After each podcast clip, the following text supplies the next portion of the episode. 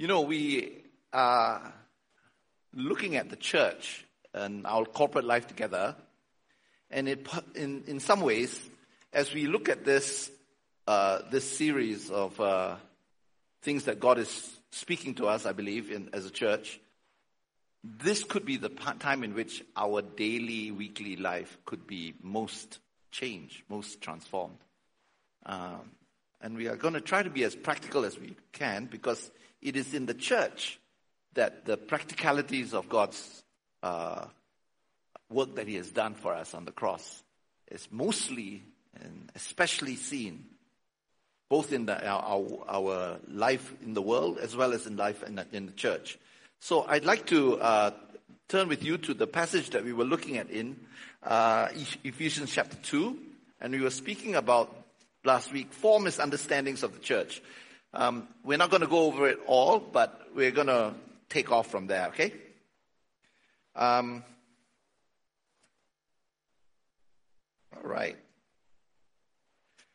We spoke about the will of God and the calling of God being upon His church and not just um, in individuals. He put all things in chapter 1 under in subjection under his feet and gave him as head over all things to the church which is his body, the fullness of him who fills all in all. Um, we saw in the past two Sundays that God actually wants to fulfill his will fully in the church. It is the church through which he can actually manifest his beauty and his power and his purposes to the world. Not only to the world, actually. Ephesians, the scope of Ephesians is so great. He's even talking about principalities and powers that he, that God wants to co- connect with and to actually show his glory to, not just to the world, but to principalities and powers. You, you, it's, it's intergalactic. Yeah. So in some ways, I, I, I feel that the, the scope of our, our vision of God, our vision of calling needs to change uh, and be expanded uh, in, in line with what God has. And so we spoke about the fact that it is not just as individuals that we try to find our calling. And remember the cat uh, analogy? Uh, the cat cannot find its calling just by looking at itself. The cat itself does not have enough characteristics to make up its calling.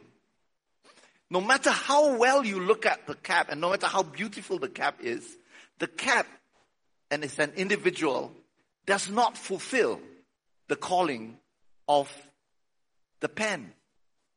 It is only in being joined to the pen that the cap can do amazing things that have to do with writing, perhaps things that will last for eternity. Yeah. You can't find it in the cap. Now you can make the cap bigger and make it more powerful, but in the end, it's just a cap unless it is joined with a pen, it has no purpose that is anything more than a sub-purpose. The cap has a sub-purpose to keep the ink, the, the ink dry, but it does not have the full purpose of the pen. And so we're talking about that. And as, as individuals, sometimes we can think, I'm going to develop myself, my calling. I'm going to develop my calling. I develop my gifting. And we're all doing it just to make ourselves very good caps, bigger caps, maybe big caps huge caps. But in the end, they are actually meaningless unless they find their fit in the body of Christ, so to speak. So if you can forgive that silly analogy, uh, we can move on. Okay, so we talked about calling. And turn with me to chapter 2 of Ephesians and we will uh, move on. We'll kick on, as we say. All right. Verse, uh, verse 14. He himself is our peace who made both groups into one and broke down the barrier of dividing wall by abolishing in his flesh the enmity, which is the law of commandments contained in ordinances, so that in himself he might make the two into one new man. And we spoke about our, our new humanity. We can have peace, the shalom of God, only because not because we are just kind to one another or that we are more enlightened towards one another or because we are able to merge our differences together on a human way, but only because of the fact that in Christ, the enmity the dividing wall was broken. It was exploded in his own body. He was rent in two. Not only the, can- the curtain was rent in two, he was rent in two for, for our sake. So much so that our unity as a church, our oneness comes, our identity comes not through our own particular pe- peculiarities that we try to negotiate with one another or legislate with one another or try to be as kind as possible for, for one another. That doesn't quite cut it. What, what, what allows it to happen is that we experience the death of the Lord Jesus Christ in Himself. In Himself. He exploded the enmity. It is almost as if all the wars that the earth has, that the, the world has experienced were condensed into one horrible, horrible uh, ball. And it was put into Jesus.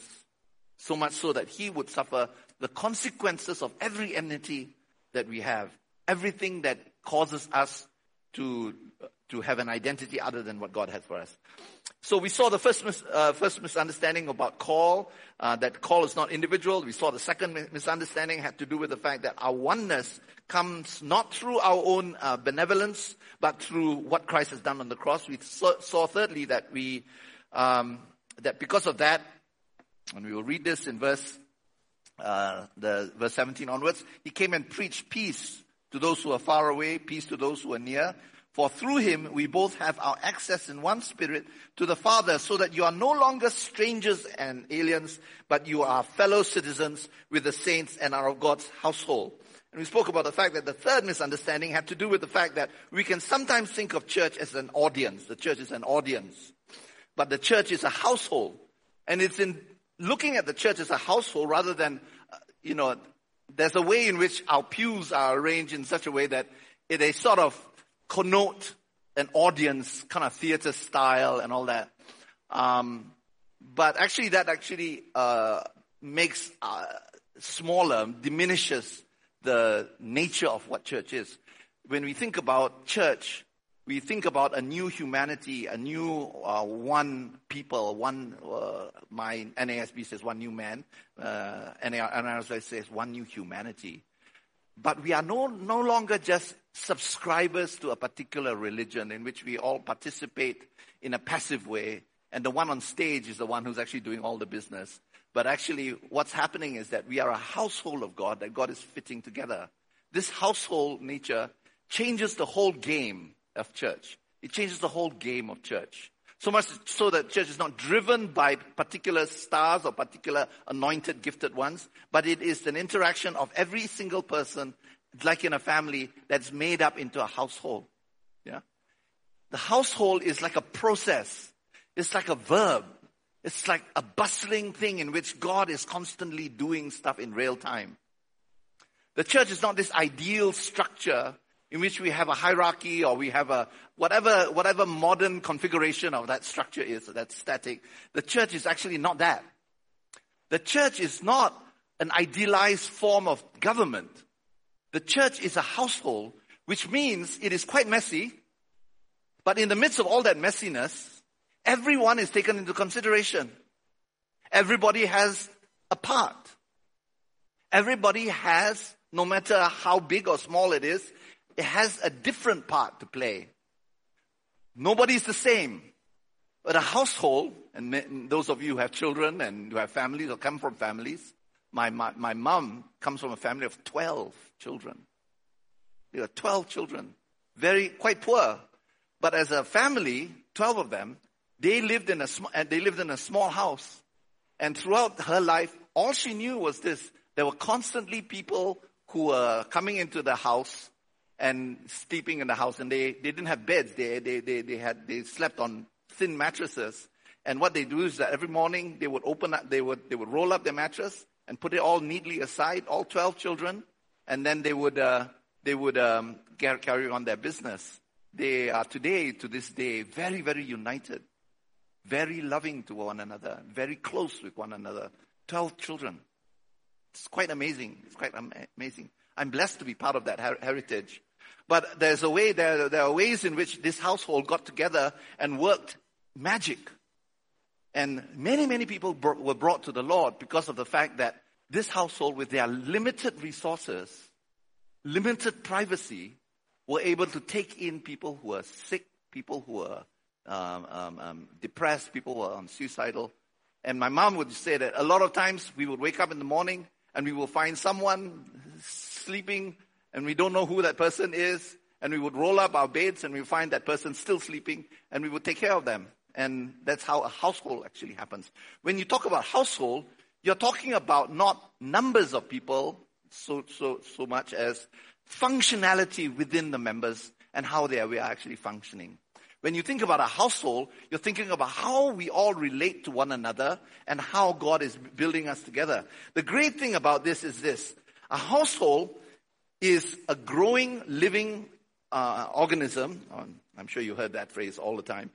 Um, but it is what First Peter calls living stones, live in, in, in real time moments in which one moment is different from the other, and one moment does things in the future to that household that will change the household. And so it's constantly changing. You are no longer strangers and aliens. Remember, we were, we were speaking about the fact that the Gentiles and Jews, the Gentiles were allowed to be proselytes, but they were, they had to be audiences. They, they didn't participate in the on, goings on in the temple, nor in the, uh, nor in the synagogue. But you are now fellow citizens with the saints and of the, of the household of God or God's household, having been built on the foundation of the apostles and prophets, Christ Jesus himself being the cornerstone, in whom the whole building being fitted together is growing, is growing, real time, right? Being fitted is growing into a holy temple in the Lord, in whom you also are being built together into a dwelling place of God in the Spirit.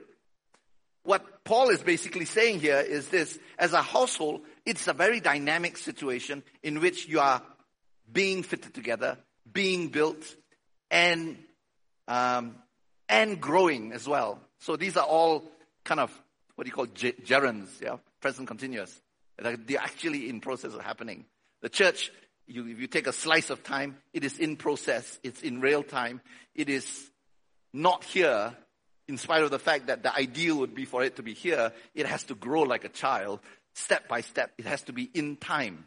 If you think of time, not just as clocks or, or, or watches, but time as sequences of events, one following another, when you speak about time, that you're in time means you're, you're, you're here and you may be supposed to be there at a, at a certain time in the future, but you cannot be there until you are here.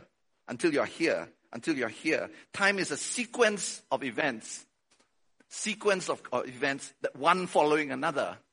So much so that uh, when we think, think about the church as a household, we're not thinking about an ideal situation in which you can try to pay all the money that you can, get all the consultants you can, get the stars in there, so that you can have this ideal church that is wowsy, wowsy, you know? It is actually an organic situation and I don't like using the word organic because it's so overused. I don't know what organic means besides a certain kind of fruit. But there's a way in which church is organic in terms of being bound in time. It is not only timeless, but it is. Were you here last Sunday?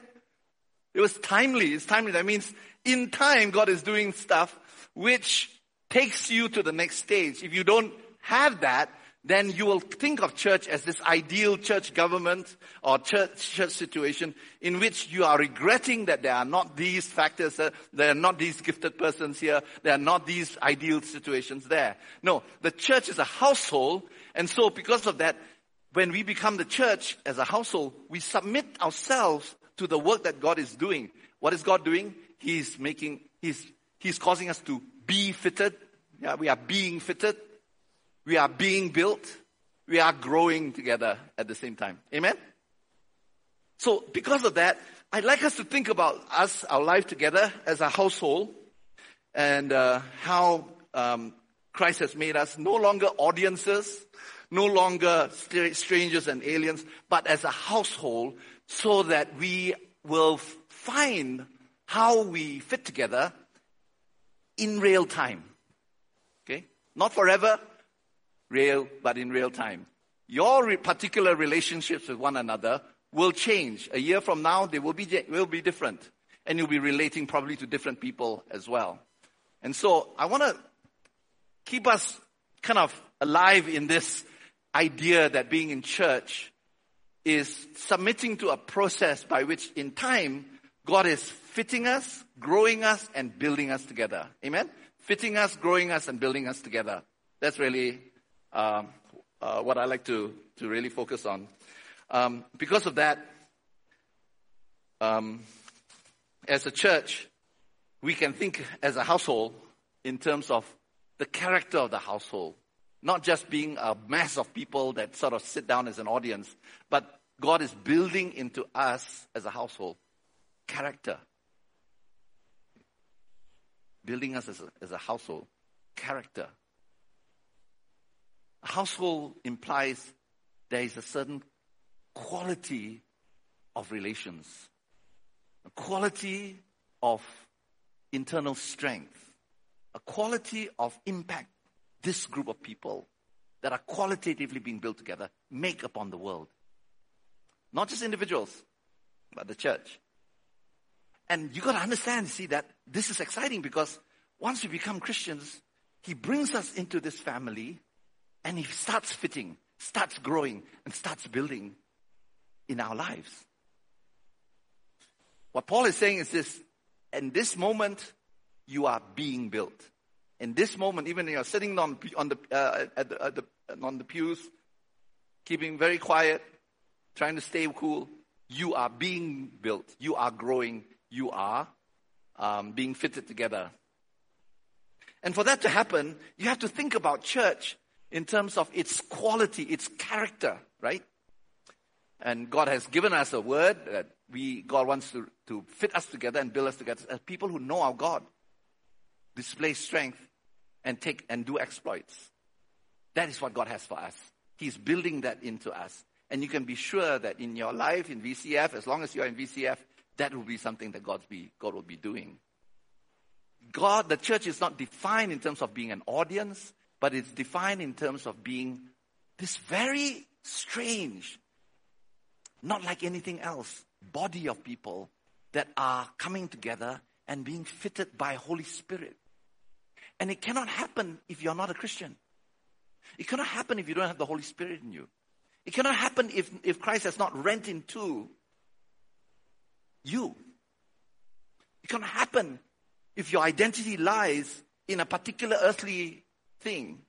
You can have those qualities, but that's not your identity. Your identity can only happen, the, the, the, the possibility of that happen is, can only, can only take place if you have died with Christ.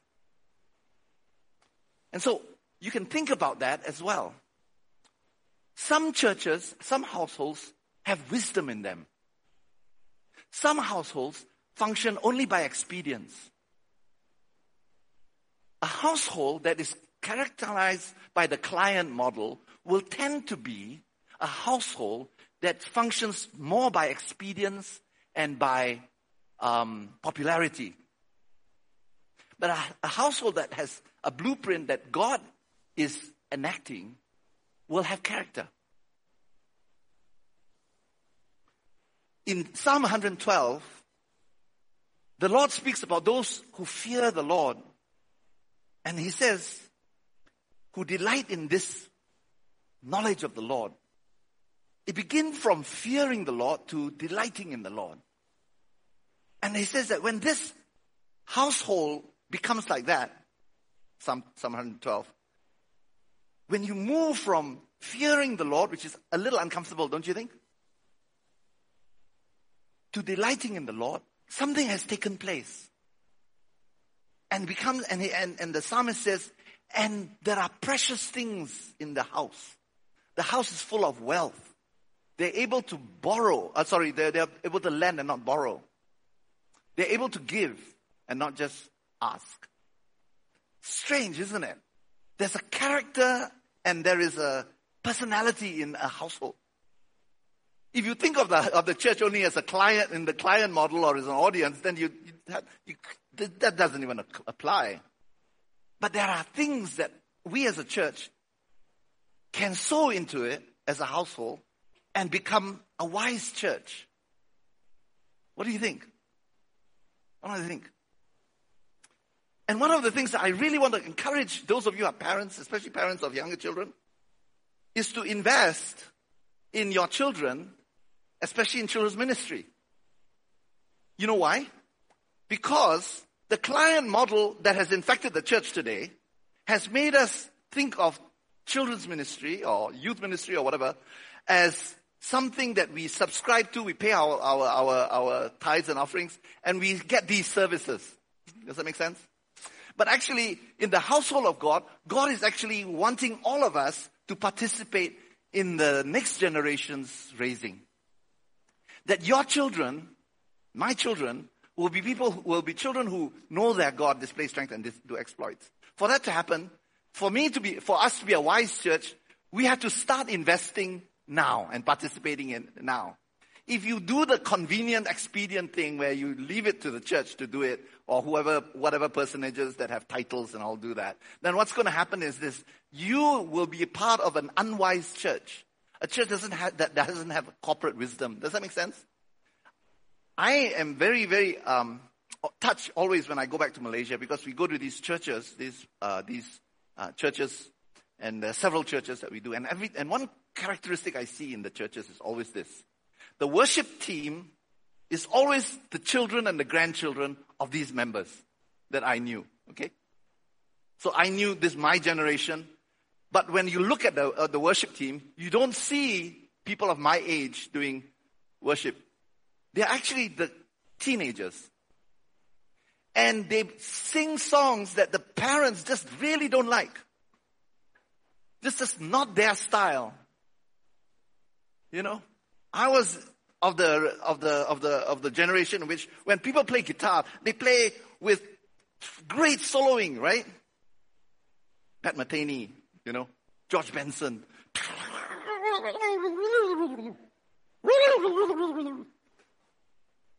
When today worship leaders are ding ding ding ding ding ding ding ding ding ding ding ding ding ding ding ding ding they like it.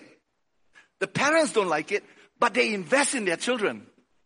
And because they invest in their children, you know what happens? Their children feel supported and they are being raised up tremendously.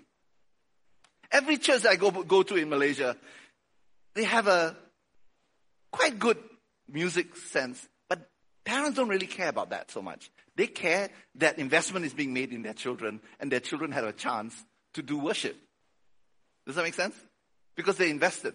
Now there's wisdom because of the fact that the character of that church is such that when you see these children growing up, you don't have this separation between generations, the, the, the, the, older ones and the younger ones. Uh, the children are all clumped together, all the same age, all clumped together in the same age, and they all only minis, uh, work with one another. They are very adept at, at talking to different, different adults and all that. Does that, does that make sense? In fact, Sometimes I think I go, when I go to, to, to, to, that church, they feel like they're all one family because they're calling this person uncle this or uncle that or auntie this or auntie that. It's, it's not because that they are aunties, but they are close. Does that make sense? Now, for that to happen, in which children can grow in such a way that it's not just the parents who are actually um, educating and, and, and, and raising up the children, but the church becomes an environment in which God is so real. The testimonies are bought and and and uh, and, and and owned, and the children have adults that are sometimes like heroes. Sometimes they're just carers. Sometimes they're just safe places. Sometimes they're just people who we know they know they grow up in an environment in which they are loved or they are cared for.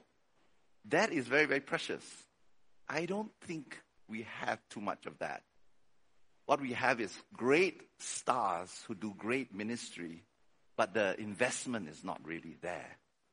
I want to encourage those of you who are parents of, uh, of children, and also those who are not, to be involved because when we do that, um, involved with the children, you actually have something really precious in the house. I look at churches that have strength, right? They have real power to be able to do this. When crises come, they just become stronger. You, you, you mean something kicks in, and the wisdom and the strength and the sacrifice that is taking place in this household not mass congregation, but a household has taken place, what happens is this their strength begins to be shown. And God's will is to call, fulfill His purposes through the church, not just individuals. Not just individuals. Amen?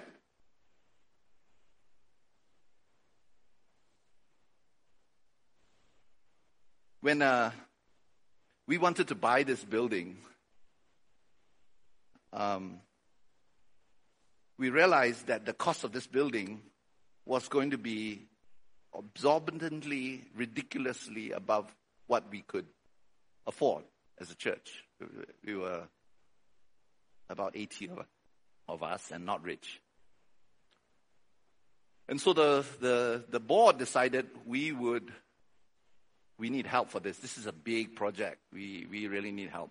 So we, we, we brought in I can't remember, there's a really fancy name for it, but it's a, it's a professional fundraiser for buildings, right? A building fundraiser. Okay, so we call him, call this person in. And so he met with us as a board and showed how successful they have been and how their plan to make sure the whole church buys the building project would, uh, would happen, would effect. After about two hours of presentation and discussion, we asked one question. And remember, we were a quite poor church. We asked him, So, how much? This sounds really great, but how much will it cost? And he said, Well, it'll cost about 35000 Now, to some of you, 35000 is not, not that much. To us, it was a bomb. We could not afford it. We could not afford it. But he presented it in such a way that it seemed as if that's the only way we could actually do these things in this modern day. And I was so proud of the board when the board said, someone in the board says, you know, VCF, we don't do it that way. we don't do this kind of stuff. I said, oh, really? Actually, honestly, I was quite open to it. But he says, no, no, no, we don't do it this way. We all trust God and hear from God, and then we all go by grassroots, one by one, one by one. And that's exactly what we did. We, t- we, we said goodbye to him. And the church rose up during that period, and we raised up money that, you know, have you ever seen Mary Poppins? How many of you seen the movie Mary Poppins? She comes in and she has this bag, this carpet bag, and she grabs all these things out of it and there's more stuff than the bag can hold. And I just felt that like that about the church. We still needed miracles, but we suddenly saw things of the quality of the church. Some people, some one, one family actually sold their land, and sold a house, and committed. People took loans and paid them off month by month, twenty thousand, thirty thousand. We saw th- these things like that. And when uh, Brian, the treasurer, called me and he told me how much was raised, I could not believe it. I, we don't even have that money to raise.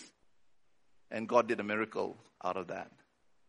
Every household has character. It has character. And this character is manifested by the way in which each person lives their life with God and not. There are many families and there are many households and perhaps even many churches that are going to fail when the testing comes because, because of the fact they don't have an inner wisdom that has been built by investment in that. Does that make sense? So when we talk about, when Paul is talking about a household, he's talking about something that's dynamic, that happens on a day-to-day basis in real time to build a people up together in an amazing way. Amen? When we, uh, I think I shared this before, but when we had our connection con- conferences, we would have conferences in which 70 young ministers would come from different organizations and we would, they would actually meet here and we would have seminars and all that. I remember one time, um, someone who was from InterVarsity came and, uh, and, and, and, they all joined us for worship. And at the end of the worship, um, different members of VCF just went fanned out and just prayed for each one of them and gave them a word. And many of these ministers were shocked that God could use ordinary members, not just people who are, have titles, but ordinary members to give a word to people. So there's something distinctive that God is doing in every household. Every household has its own distinctive quality. Amen? So I want to put it to you that actually let's let's talk about this. And um, in just let me wrap up this uh, this plug I have. We are going to actually invite parents of children to be involved in preschool and in, involved in children's ministry as well. And that investment is the only way we can go in order for us as a church to be healthy. That is when we all, as parents, as children, and, and, and, and, and uncles and aunts, so to speak, contribute to that. Because if you leave it to the client model, you are not going to have a child that can survive the, these evil days. I want to invite us to do hard things. Every church, every household that has, has character can list out a list of hard things that they're able to do. Perhaps unpopular things. And that's how God begins to build us together. Um, that's why Abram's, Abram's household was not like Lot's household. Lot's household fell apart very, very easily to the Chaldeans. Remember? Kedorlaomer and all. But Abraham was able to summon 318 servants raised in his household. And they were able to chase down five kings all the way to Dan and rescue the other people. I believe that God is calling us and He will call upon us one day when we as a church are tapped on the shoulder to do a very special thing that God has for us to do that perhaps few people could do, few churches could do. I'm not saying that we're better or anything like that, but everyone has their own calling. Okay? And so these are the precious things that we have. We invest in precious things. I want to make a plug for children's children's ministry. If you are a parent and you have children, I want to invite you, especially if you have young children, to um, to be involved in this as a parent, help, helper, and teacher. All right. Let's talk about this, okay? Let's talk about this a little bit. 1121, okay. I want to talk about these timely things, the stream of time that God brings us into in order to fulfill His purposes through us as a church. I was mentioning the, the particular verbs that were used. Uh, I'll read it to, let's all read it together, verse 20 onwards. Having been built on the foundation of the apostles and prophets, Christ Jesus himself being the cornerstone. So he's the reference point. We are constantly looking to him. Christ Jesus is not just a, a, the dead stone, but he's a live stone. He's willing. He's, he's a living stone and he's speaking to us. So we take our cues from Jesus Christ, not from any model or from any particular uh, expedient uh, situation, or, or, or, plan, but from Him. We're constantly listening to Him. So the, the household listens to the cornerstone, looks at the cornerstone, is orientated towards the cornerstone, orientated towards God. We don't suddenly, we don't have prayer and then we become all holy, and then after that we get into the business and we, we just do what's expedient. We constantly are referencing back to Jesus. Jesus himself being the cornerstone, in whom the whole building being fitted together, okay, being fitted together, is growing into a holy temple in the Lord. Yep. And lest we get the idea that the holy temple is a static building, Paul says, in whom you are also being built together into a dwelling of God in the Spirit. In case you think that this analogy it means that we as a church are being built into a static building with rocks and all that. In case you, you, you, you make that misunderstanding, Paul says, no, we are being built together as a, a strange organism through whom the Holy Spirit could act dynamically in real time and do miracles and manifest His glory and His power in that. What does it look like? We don't know. We don't know what it looks like. It looks different every time, but it sure doesn't look like a building. It's not static. Okay? And so I want to just very briefly go, go through some of these real-time things that we want to do. It says that um, we are being fitted together, right? Uh, in verse 21. In the whole building, it's being fitted together. And so I want to say that perhaps sometimes when God fits us together, He fits us together in such a way that each piece that's fitted together, just like a jigsaw puzzle, is often opposite to each other. Just like a jigsaw puzzle, if one is a sting that's sticking out, the one that it's fitted to is one that's caving in, right?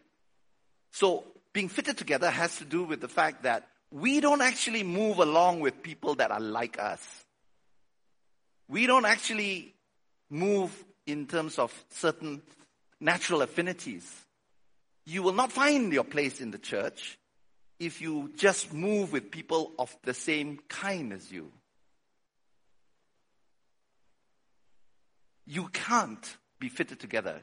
You'll be something, you'll be connected, you'll be some kind of community, but community doesn't actually really um, express the supernatural body of Christ. Community, according to Merriam-Webster, uh, sorry, yeah, Merriam-Webster, focuses on care for one another. It focuses on commonalities. So those are good. These come out of our identity in Christ and our love for one another. We lay down our life for one another. But community doesn't reach the level of the body of Christ, the household of God. What happens is this when God is fitting us together, He's fitting us with people who are not like us or people who we would not at the moment feel that comfortable with. When I was um, um, involved in this church planting movement, we were such we were a very dynamic church planting movement. We planted many churches I was mentored by someone who had a particular slant, right? Particular slant. He was apostolic and he was like into healing campaigns, evangelism, reaching the lost and miracles and all that. And so when I began church planting, what did I do? Because I was mentored by him, I went into that line. I just did healing campaigns. Lots, hundreds of people came to the Lord. People were healed. Miracles happened. Lots of deliverance. Lots of cast, casting out demons. We just had a great time. Now there's a problem there. Because I was very strong on the, on those things, I began to find gaps in the churches that I was involved in because I didn't just want to be an evangelist. I want to be someone who can raise people up who are strong. And I found that all these people who I had, that had come to the Lord, out of them, very few of them were solid. Few of them could stand the test. Few of them could, re, could, could, could uh, reproduce disciples. And I, I went back to the headquarters, shaking my head, and I was thinking, there's something missing. Now, there was another leader who had her own group of disciples who I actually didn't like. They were more fuddy-duddy. They were not so cool. They were just like into discipling people. And I thought, discipling is good for certain people. They're like, okay, you like that kind of stuff? Go for it. It's like one day at a time, like just faithful and all that. And I just how I saw it. But I saw something about these people that my, my church members didn't have. And they could hear from God very, very accurately right? They're very, very accurate in hearing from God. And I realized that there was something about that dimension that I didn't have. The problem is that these people, most of them were women, were people that I just didn't like. I just didn't like them. They dro- drove me up the wall. For one thing, they were kind of abrasive, right? They were always make fun of me and my colleagues, my, my, my partners who are like into evangelism and all this. All your disciples, they will say, your disciples, they all like, like what George Whitefield said, it's like a rope of sand. They're not strong. and they sometimes make fun of my disciples. I didn't like that. And then one day God spoke to me, I want you to be discipled by them. I want you to decide to disciple them. Because if you're going to do a work, you can't do, you don't just do what you like. If you want to do what God, what God wants to do, you want to raise up disciples who are strong. And that's where I, I said, ask them, teach me about devotions. Teach me about devotions every day. I'll go with my devotion book and I'll go to this person who was about seven years younger than me. You know, when you're younger, age does matter. When you're older, it doesn't matter so much. When you are, when I was, when I was 23, seven young, years younger is a big difference. When you're 64, there's hardly any difference. And I remember I needed to humble myself. And God was linking me with these people. Today, today, when you think about VCF, a lot of times you think about VCF as people who do devotions and, and healing. There will come a time in which everybody in the world will be wondering what is going on. And there will be so much confusion, so much darkness that you, that, that there will be those who know how to hear from God that will know the way through the wilderness. Amen? But there's a way in which we are being fitted together. And I remember those days in which I had to be exposed to my own pride as well as my own um, sensitivity as well. And so there were, there were ways in which I began to realize that I, I was not wanting to expose myself. And as a result of that, there was a certain comfortability that I had in the church that was slowly becoming more, how do you say, it was challenged. But then there came a point in, in, of time in which I remember I was very disturbed about this. And I, and I prayed about it. And I spent the whole night praying about it. And while I was praying about it, my two other friends were, knew what the issue that I was struggling with was. The issue was this. I was being asked by God to connect with people who had something that I didn't have, but which I didn't like and my, my weakness would be exposed. And as I did that, through the night, I wrestled with God until at the end, in the morning, I remember it was 4.30 in the morning, I woke up and said, okay, I surrender. I surrender myself on the altar. That moment, my mind changed. It was almost as if my mind was renewed when I was put on the altar. Derek Prince says, when the sacrifice is put on the altar, the sacrifice, the altar sanctifies the sacrifice. My mind is sanctified when it touches the altar because the altar will sanctify my mind. Before long, I was free. I was free. I had a great relationship with all of them. Suddenly, all the things that I feared about them just went away. Just went away. Fitted together. Next, is growing. Is growing. Is growing. So, as I said, the church is not a static, ideal structure in which we have to try to be that immediately. No, we are growing into it. All of us are growing. Does that make sense? So there are th- things that you cannot expect from yourself in your own spiritual growth until there's been these steps that have been, been growing. I, I sometimes feel that in America there's so much glorification that's put upon stars that everybody wants to be like this star, like Steven Furtick or, or who, who, Tim Keller or all these, all these great people. They're great, but they are the great, right? If you try to approximate them, then you will have a, a way in which you think, if I'm not that, then I'm nothing. And one of the things that somebody in America, when I first came, told me is like, everybody here wants to be big. Everybody here wants to be big. But I, I just looked at a YouTube video by Michael Phelps, you know. You know Michael Phelps, right? How can you not know Michael Phelps, right? The swimmer. He says, being big by being small. That's the title of his talk. Being big by being small. What, what I realized was this. I have to remind myself what I'm talking about. there is one footballer or soccer player by name of Said Benrahma. Okay? during the preseason just recently, he has been doing amazing. Everybody's talking about Said Benrahma. Today he scored a goal uh, when, when West Ham beat Newcastle 4-2. But he's masterful. He's amazing. Very young guy. But when he was bought by West Ham from uh, Brentford one year ago, Everyone was talking about his skills, his silky skills. He makes defenders look stupid because he's so good at dribbling, right? But the manager, David Moyes, said, I'm not going to give you regular playing time.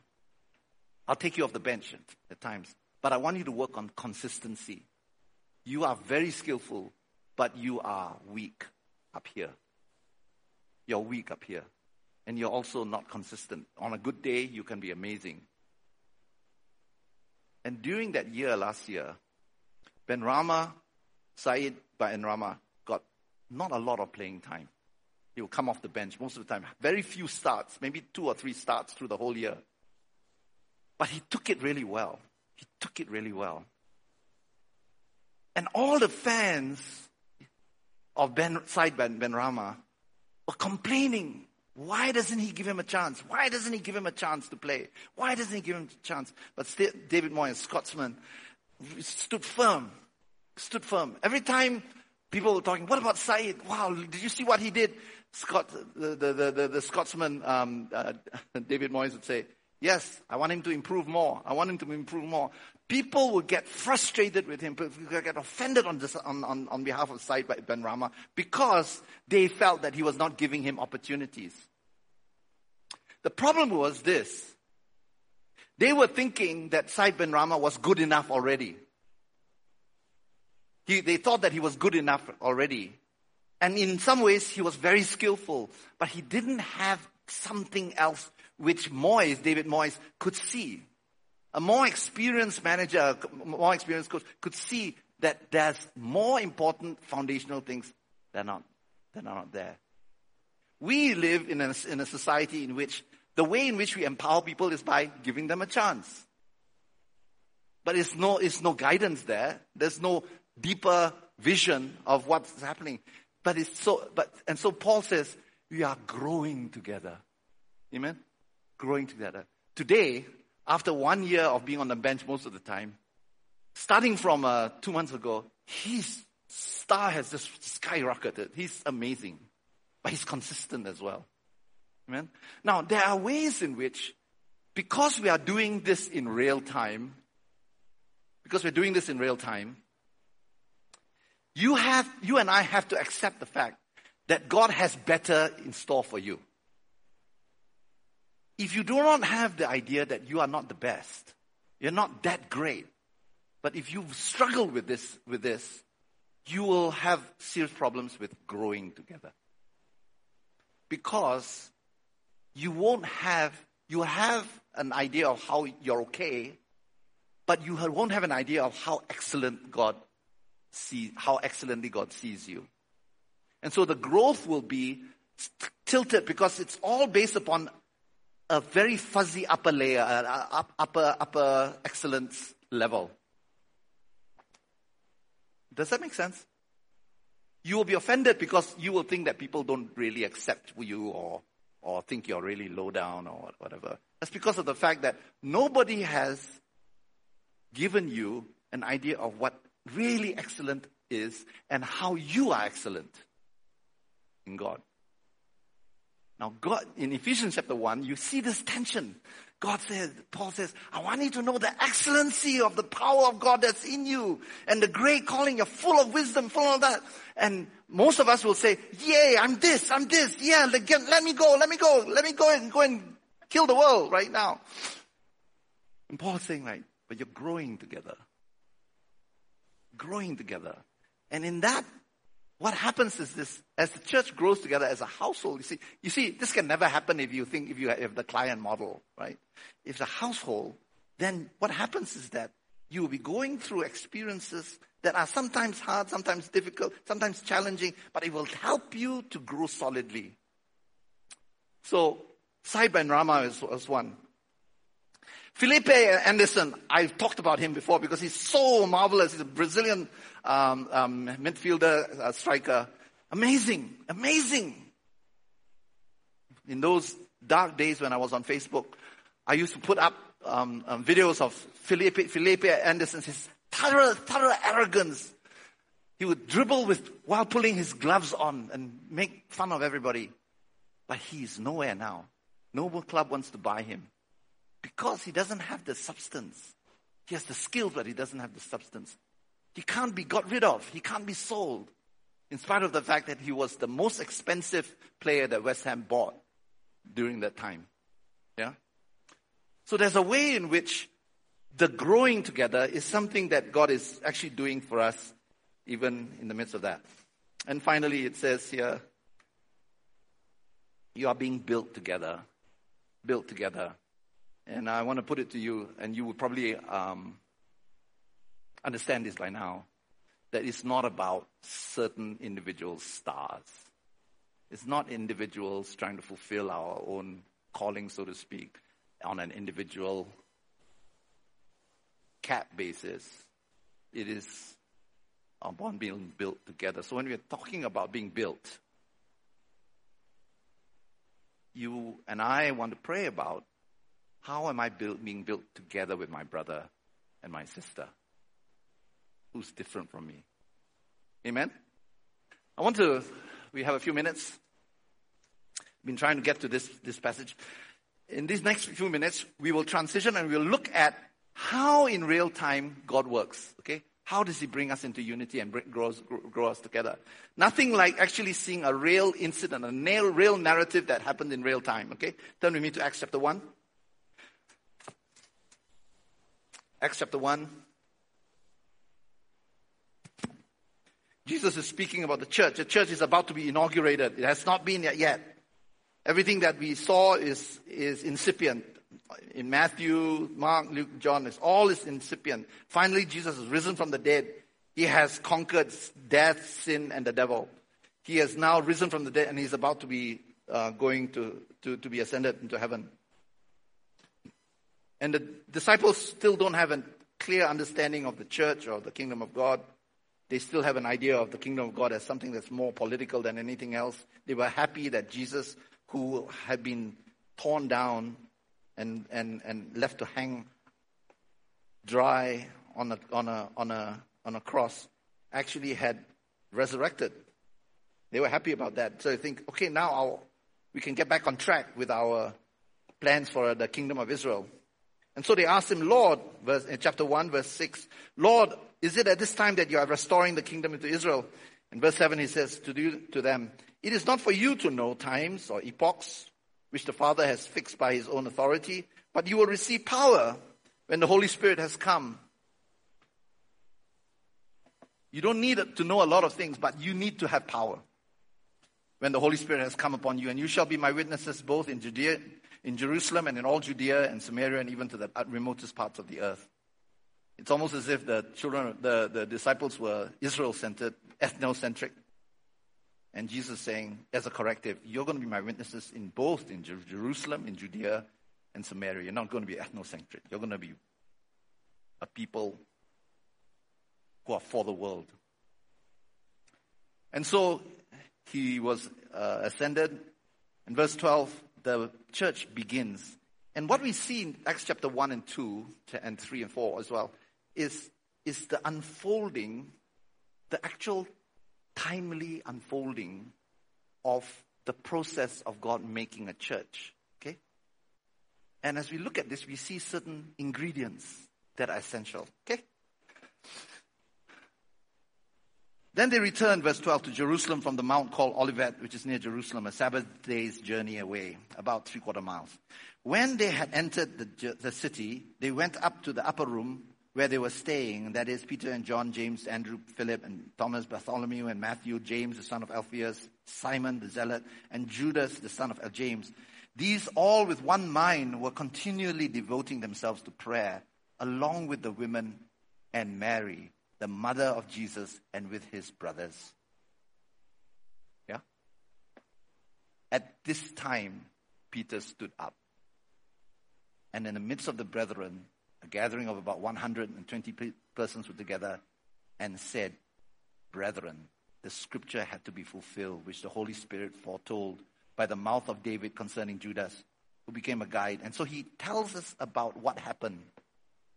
Now, before we go into that, can you see how it unfolds? It doesn't happen all at once. It says they went up to devote themselves to prayer together. I want to put it to you that this strange thing we call church is not put together by any plans or any, any, any particular um, human construction. It happens when God unites people together in prayer. It says they were all with one mind, and that's the word symphoneo, same word that's used in Matthew 18 when, when we agree touching anything. They were continually devoting themselves to prayer along with the women and Mary, the mother of James, of Jesus, and with his brothers. I want to put it to you that the essential substance of unity is prayer. Being together in one prayer. And the word that's used is a strange Greek word for, for, for being devoted to prayer. It is as if it's, it, it, its connotations are, okay, its meanings are um, persevere, being courageous, doing a hard thing, pressing through. The devotion to prayer was not just a sentiment. It was not just an event that took place in which sometimes you come, sometimes you don't. They belonged to something, and even in belonging to that something, it was not easy. But it's in this not easy belonging to something that they devoted themselves to prayer, and God gave them symphoneo, like a symphony, right? It gave them symphoneo so much so that there was that oneness that is not just oneness in, you know, how, how Merriam-Webster defines community same purpose, same, same interest. But it was oneness that was telepathic, that was spiritual, that was miraculous, that was intuitive, that's instinctual. It was all those things that cannot be easily um, um, um, analyzed.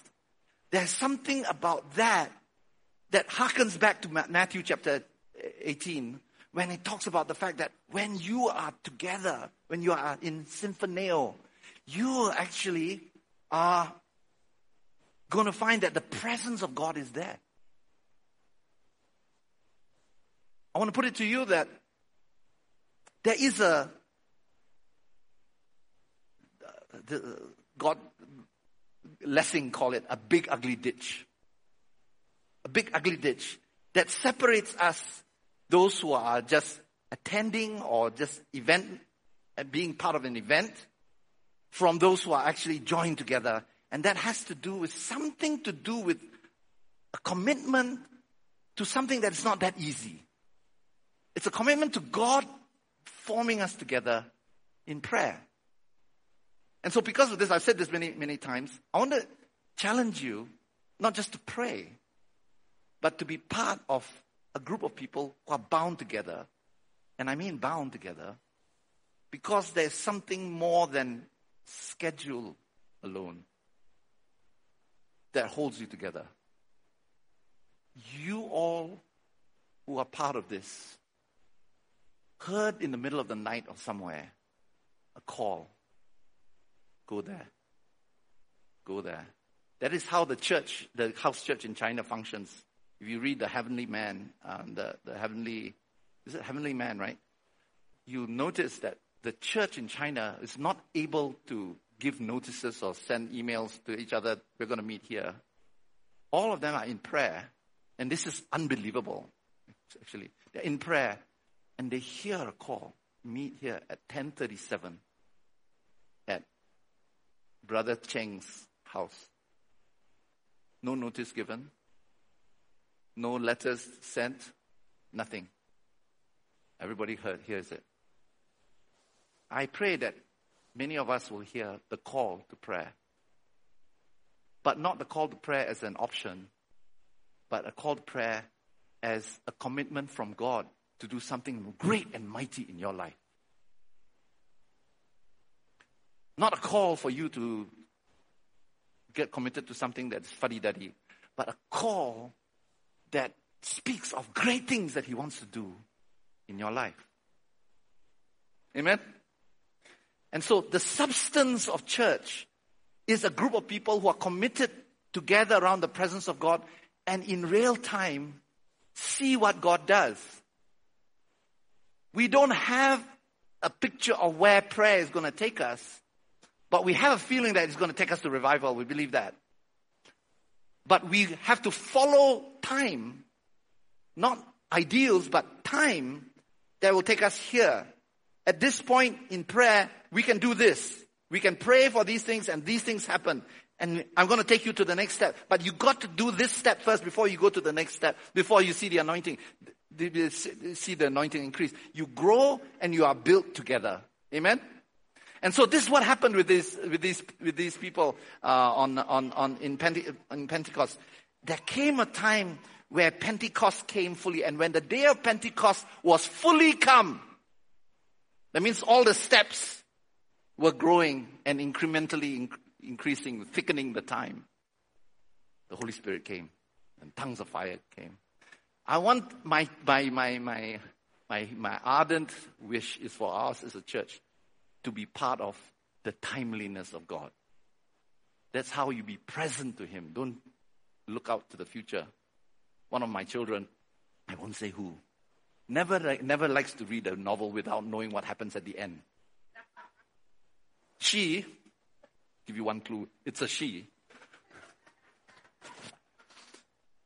When she looks at movies, she'll go to, she'll Google it, and then she'll find what happens in the end. And if it's good, then she will follow it. And same with books.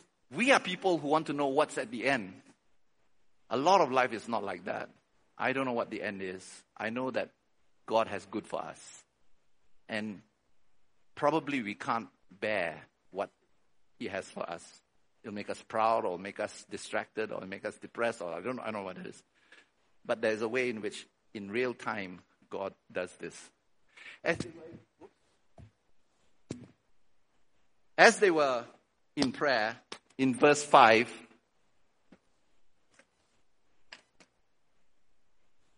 Peter stood up. It says, in those days, at that time. You see that? At this time, verse 15, sorry, not 5. Peter stood up in the midst of the brethren who gathering 120 persons and said, we got to do something. Can you see that Peter was involved in the process? at that time. Not before, not after, but at that time. It had to come to this place.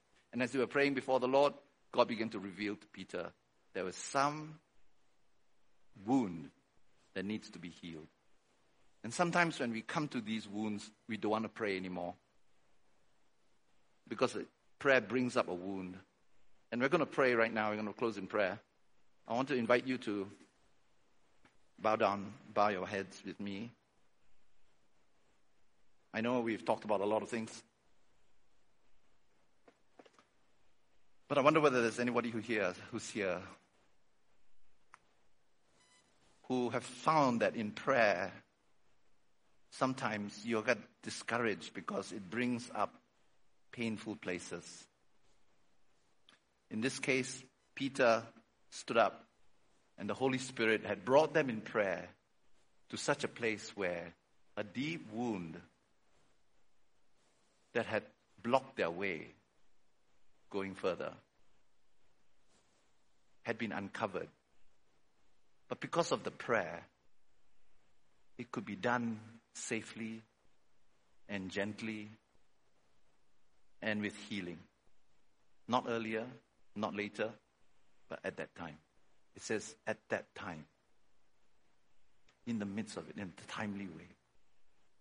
To be committed to church, to be experiencing a church life, is to be committed to the unfinished nature of what the church is. We're all growing together. My three children are very, very close. Very, very close. They are, they are, they are adults now. Adults. But they are so close because of the fact that they went through a process in the household of doing chores, rubbing with one another, and becoming very honest with one another. Yes, there was trauma. Yes, there was quarreling. Yes, there was tears. There were tears, many tears. But there's something that God is doing in the church that is, yes, messy, but messy doesn't define it. If you think that it's just messy, and that's the definition of it, you will be totally mistaken. It's God ordained. And I understand that we all have our own fears. I have mine too. But if there's anyone who's here you've come to this place in which prayer becomes something really hard because it brings up a pain, a wound, an event, an inadequacy, and an exposure, a tender place. The Lord is here to heal it. Prayer brings us to that place. Not in a traumatic way, but in a healing way. There are some, perhaps, for whom prayer is a scary thing. Perhaps you feel that you can't pray as well as other people, or you can't focus so much. You can only do this much. I want to invite you to just bring that to God. Because prayer is the greatest place of acceptance, where God receives us for what we are, including what we are not. Bless your name, Lord.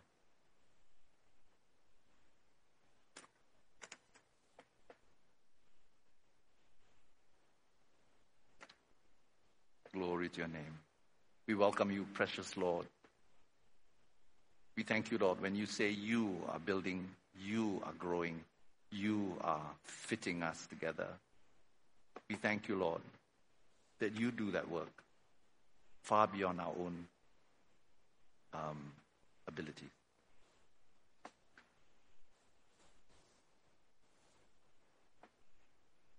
Praise you, Lord.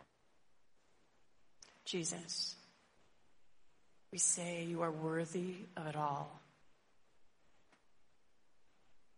So, Lord, we just bring ourselves to you onto that precious altar where Jesus already has brought us power to both die and be raised again. We think we know the Amen. end of that story right yes, now Lord. for anyone who has never brought our entire life to you, God, right now.